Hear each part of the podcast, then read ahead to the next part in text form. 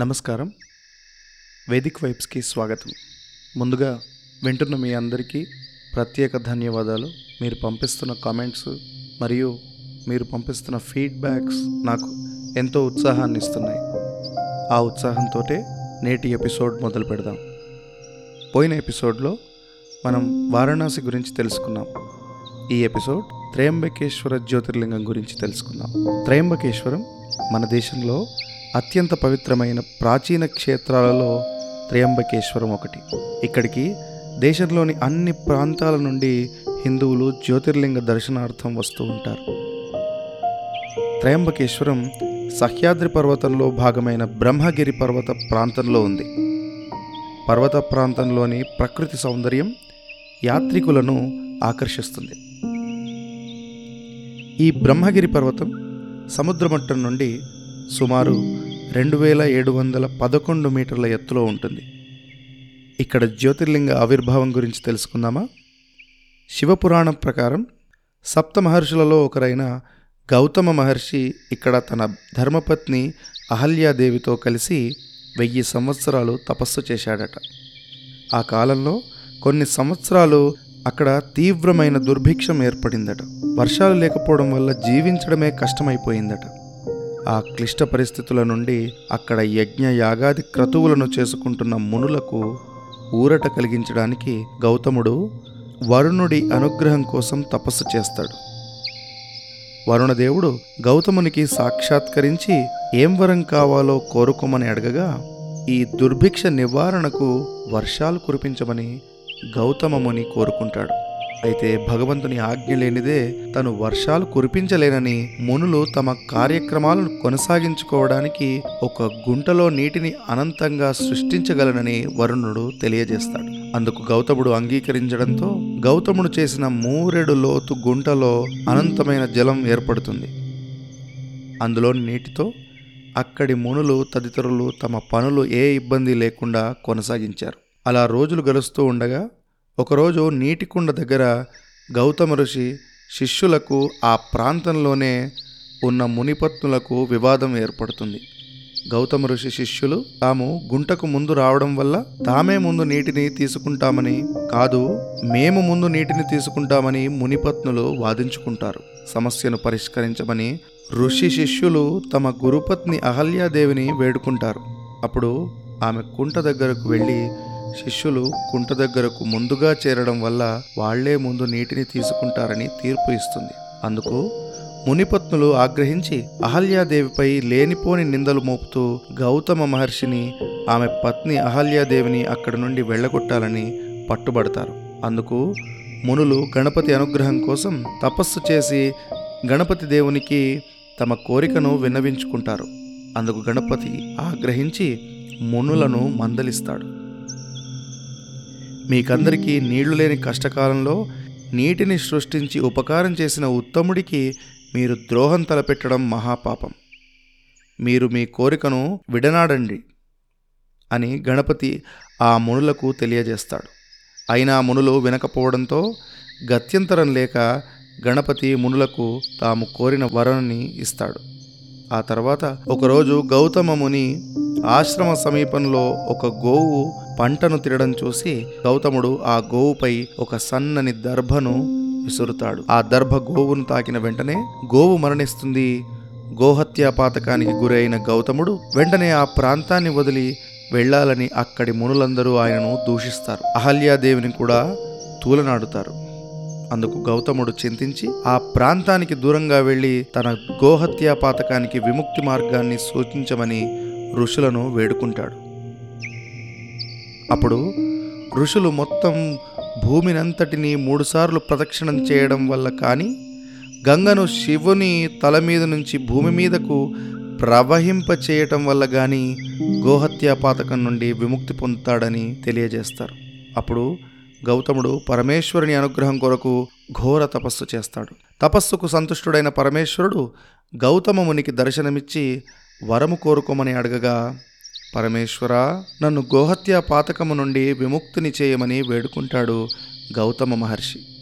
అందుకు పరమేశ్వరుడు, ఇక్కడి దుర్మార్గ బ్రాహ్మణులు నిన్ను మోసగించి నీకు గోహత్యాపాతకము కలుగునట్లు చేసిరి అని అనగా గౌతముడు, స్వామి, వారు నాకు మేలే చేసినారు, వారు ఆ పని చేయకపోతే నాకు మీ అనుగ్రహం కలిగేది కాదు కదా అని గౌతముడు వినమ్రతతో పరమేశ్వరుడికి విన్నవించుకున్నాడు.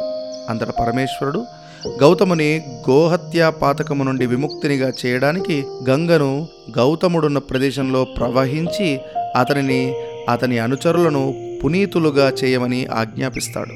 ఆ పని కాగానే ప్రజల సౌకర్యార్థం గంగాదేవి భూమిపై నిరంతరం ప్రవహించేటట్లు చేయమని గౌతమముని పరమేశ్వరుని వేడుకుంటాడు. అందుకు పరమేశ్వరుడు కూడా సమ్మతిస్తాడు. కలియుగాంతం వరకు భూమి మీద ప్రవహించమని గంగాదేవిని ఆజ్ఞాపిస్తాడు. అందుకు గంగాదేవి ఒక షరతు విధిస్తుంది, మీరు కూడా ఇక్కడే ఉండాలని పరమేశ్వరుడికి విన్నవిస్తుంది. అందుకు పరమేశ్వరుడు అంగీకరించడంతో ఇక్కడ శివుడు స్వయంభూ జ్యోతిర్లింగమై వెలిశాడని శివపురాణంలో సూతుడు శౌనకాది మునులకు వివరిస్తాడు. త్రయంబకేశ్వరం నుండి కొండ మీదకు ఐదు వందల మెట్లు ఎక్కితే గోదావరి నది పుట్టుక స్థానాన్ని చూడగలుగుతాం. గోదావరి జన్మస్థానాన్ని గంగాద్వారం అంటారు. గోవును తిరిగి జీవింపజేయడం వల్ల ఈ నదికి గోదావరి అని పేరు వచ్చిందంటారు. గోముఖం ద్వారా ఇక్కడ నది ప్రారంభం కావడం వల్ల నదికి గోదావరి అని పేరు వచ్చిందని కూడా అంటారు. గౌతముని వల్ల జన్మించిన నది కాబట్టి ఈ నదికి గౌతమి అని పేరు కూడా ఉంది. ఇక్కడ సన్నగా ప్రవహించే గోదావరి నాసిక్లో విశాల రూపం దాలుస్తుంది. మహారాష్ట్ర, కర్ణాటక, ఆంధ్ర ప్రాంతాలలో ప్రవహించి తూర్పు గోదావరి జిల్లాలో సముద్రంలో లీనమవుతుంది. గోదావరి జన్మించిన స్థలంలో గోదావరికి చిన్న దేవాలయం కూడా ఉంది. ఇక్కడి గుహలో నూట ఎనిమిది శివలింగాలు కూడా ఉన్నాయి. బ్రహ్మగిరి పర్వతం చుట్టూ కొంతమంది ప్రదక్షిణ చేస్తారు. ఇలా ప్రదక్షిణ చేయడం వల్ల పాపాలన్నీ నశించి పుణ్యం లభిస్తుందని భక్తులు విశ్వసిస్తారు. భక్తులు శక్త్యానుసారం బ్రహ్మగిరి పర్వతం చుట్టూ ఒకటి, ఇరవై ఒకటి, ముప్పై ఒకటి సార్లు ప్రదక్షిణ చేస్తారు, ఎవరికి వీలున్నట్టు వాళ్ళు. ఈ ప్రదక్షిణ మార్గంలో రామతీర్థం, ప్రయాగతీర్థం, నృసింహతీర్థం మందిరాలు ఉన్నాయి. గోదావరి పుష్కరాల సమయంలో త్రయంబకేశ్వరానికి చాలామంది భక్తులు గోదావరిలో స్నానం చేయడానికి వస్తారు. పుష్కరాలను ఇక్కడ కుంభస్థ అంటారు. గురువు సింహరాశిలో ప్రవేశించినప్పుడు ప్రతి పన్నెండు సంవత్సరాలకు ఒకసారి ఈ కుంభమేళ వస్తుంది. ఆ సమయంలో దేవతలందరూ ఇక్కడ ఉంటారని భక్తులు విశ్వసిస్తారు. త్రయంబకేశ్వర దేవాలయం సువిశాల క్షేత్రంలో ఉంది. దేవాలయం చుట్టూ చాలా స్థలం ఉంది. దేవాలయం చుట్టూ దృఢమైన గోడలు కూడా ఉన్నాయి. దేవాలయం ఎత్తైన మందిరం. మన దేశ ప్రాచీన శిల్పకళ ఈ దేవాలయ స్తంభాల మీద, గోడల మీద ఉట్టిపడుతుంది. తూర్పు ముఖంగా ఉన్న ఈ దేవాలయ ముఖద్వారం విశాలంగా ఎత్తుగా ఉంటుంది. త్రయంబకేశ్వర జ్యోతిర్లింగం త్రిమూర్తుల సమ్మిళితం. ఇది త్రయంబకేశ్వర జ్యోతిర్లింగ ప్రత్యేకత. ఈ జ్యోతిర్లింగంలో త్రిమూర్తులైన బ్రహ్మ, విష్ణు, మహేశ్వరులు కలిసి ఉన్నారు. త్రిమూర్తులు కలిసి ఉండడం వల్లే ఈ క్షేత్రానికి త్రయంబకేశ్వరం అనే పేరు వచ్చిందని అంటారు. జ్యోతిర్లింగం కింద ఎప్పుడూ గోదావరి ప్రవహిస్తూ లింగానికి అభిషేకం చేస్తూ ఉంటుంది. లింగం ఐదు లేక ఆరు అడుగుల లోతు ప్రదేశంలో ఉంది.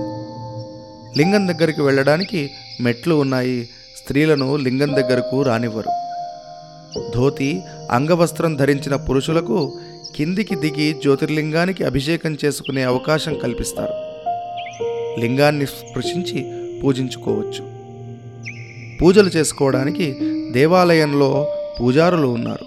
ఉదయం ఐదు గంటల నుండి రాత్రి తొమ్మిది గంటల వరకు దేవాలయాన్ని భక్తుల దర్శనార్థం తెరిచి ఉంచుతారు. శివుని దర్శించుకోవడానికి వెళ్లే దారిలో గణపతి, నంది విగ్రహాలు ఉన్నాయి. శివలింగం దగ్గర త్రయంబకేశ్వరి విగ్రహం కూడా ఉంది. దేవాలయ ప్రాంగణంలోనే లోతైన తటాకం ఉంది. దీనికి మెట్లు ఉన్నాయి. త్రయంబకేశ్వర దేవాలయం దగ్గరే వేదమాత గాయత్రీదేవి మందిరం కూడా ఉంది. ఇక్కడ సందర్శించవలసిన ఇంకొక ముఖ్యమైన మందిరం గంగా గోదావరి మందిరం. ఈ మందిరానికి పక్కనే గోదావరి కుండం ఉంది. ఇక్కడ గోదావరిలో భక్తులు స్నానాలు చేస్తారు. స్నానం తర్వాత మందిరాలలోని దేవతలను దర్శిస్తారు. త్రయంబకేశ్వర దేవాలయంలో ప్రతి సోమవారం ప్రత్యేక పూజలు జరుగుతాయి. కార్తీక శ్రావణ మాసాలలో శివరాత్రి సందర్భంగా ఇక్కడ పెద్ద ఉత్సవాలు కూడా జరుగుతాయి. త్రయంబకేశ్వరంలో దేవగిరిని పరిపాలించిన యాదవులు నిర్మించిన ఒక కోట కూడా ఉంది. ఇది శిథిలావస్థలో ఉంది. ఈ కోట ఆవరణలో గణపతి, హనుమాన్ తదితర దేవాలయాలు కూడా ఉన్నాయి. త్రయంబకేశ్వరంలో చూడవలసిన స్థలాలన్నీ చూడడానికి ఆటోలో వెళ్ళవచ్చు. ఇక్కడ మహారాష్ట్ర ప్రాంతానికి చెందిన ప్రజాదరణ పొందిన మత ప్రవక్తుల సమాధులు కూడా ఉన్నాయి. సంత్ నివృత్తినాథ్ సమాధి, సంత్ జనార్దన్ మహారాజ్ మందిర్ ఇక్కడ ఉన్నాయి. ముక్తాబాయి మందిర్ కూడా ఇక్కడ ఉంది. త్రయంబకేశ్వర స్వామి దేవాలయాన్ని పీష్వాలు పునర్నిర్మించారు. పద్దెనిమిదవ శతాబ్దంలో పదిహేడు వందల యాభై ఐదు నుండి పదిహేడు వందల ఎనభై ఐదు వరకు ఈ దేవాలయాన్ని బాలాజీ బాజీరావు పీష్వా నిర్మించినట్లు చారిత్రక గ్రంథాల ద్వారా తెలుస్తుంది. త్రయంబకేశ్వరంలో యాత్రికులు బస చేయడానికి వసతి గృహాలు ఉన్నాయి. మహారాష్ట్ర టూరిజం డెవలప్మెంట్ కార్పొరేషన్ వసతి గృహం, మున్సిపల్ వసతి గృహం కూడా ఉన్నాయి. త్రయంబకేశ్వరం మహారాష్ట్ర ప్రాంతంలో నాసిక్ నుండి సుమారు ముప్పై ఐదు కిలోమీటర్ల దూరంలో ఉంది. నాసిక్ నుండి త్రయంబకేశ్వరానికి మహారాష్ట్ర రోడ్డు రవాణా సంస్థ బస్సులు, ప్రైవేటు బస్సులు, జీపులు, ఇతర వాహనాలు చాలానే ఉన్నాయి. ముంబై నుండి త్రయంబకేశ్వరం సుమారు నూట ఎనభై కిలోమీటర్లు ఉంటుంది. ఇక్కడికి ముంబై నుండి కానీ హైదరాబాద్ నుండి కానీ రావచ్చు. ఆంధ్రప్రదేశ్ టూరిజం శాఖ వారి బస్సులు కూడా హైదరాబాద్ నుండి త్రయంబకేశ్వరానికి ఉన్నాయి. త్రయంబకేశ్వరానికి నాసిక్ దగ్గరలో ఉన్నందున యాత్రికులు ఈ రెండు పుణ్యక్షేత్రాలను ఒకదాని తర్వాత ఇంకొకటి సందర్శిస్తారు. లక్ష్మణుడు శూర్పణఖ ముక్కును కోసిన స్థలం కాబట్టి ఈ స్థలానికి నాసిక్ అని పేరు వచ్చింది. శ్రీరాముడు, సీతాదేవి, లక్ష్మణుడు నివసించిన పంచవటి ఆశ్రమం కూడా ఈ నాసిక్లోనే ఉంది. ఎంతోమంది ఋషులు, మునులు, దేవతలకు ఆలవాలమైన పుణ్యక్షేత్రం త్రయంబకేశ్వరం. గౌతమ మహర్షి ముక్తిని సాధించిన పవిత్ర క్షేత్రం ఇది. ప్రాచీన కాలం నుండి ఈనాటి వరకు ఒక గొప్ప ఆధ్యాత్మిక కేంద్రంగా త్రయంబకేశ్వరం ప్రసిద్ధి చెందింది. ఇక్కడ జ్యోతిర్లింగాన్ని దర్శించినంత మాత్రాన పాపాలన్నీ పటాపంచలై పుణ్యం లభిస్తుందని పురాణాలు ఘోషిస్తున్నాయి. ఐహిక కోరికలు నెరవేర్చుకోవడానికి, ఆధ్యాత్మిక గమ్యాలు చేరుకోవడానికి దేశంలోని అన్ని ప్రాంతాల నుండి భక్తులు ఇక్కడికి వస్తారు. దేవాలయంలో ప్రశాంతంగా కూర్చొని ధ్యానం చేసుకుంటే ఎంతో మనశ్శాంతి కలుగుతుంది. త్రయంబకేశ్వర దర్శనం ఒక మహద్భాగ్యం. భక్తితో ఇక్కడికి వచ్చే యాత్రికులందరూ ఈ యాత్ర వల్ల తమ కోరికలన్నీ నెరవేరుతాయని నమ్ముతారు. ఇక్కడితో త్రయంబకేశ్వర జ్యోతిర్లింగ క్షేత్రం గురించిన విషయాలు ముగుస్తాయి. వేదిక్ వైబ్స్ వింటున్నందుకు ధన్యవాదాలు.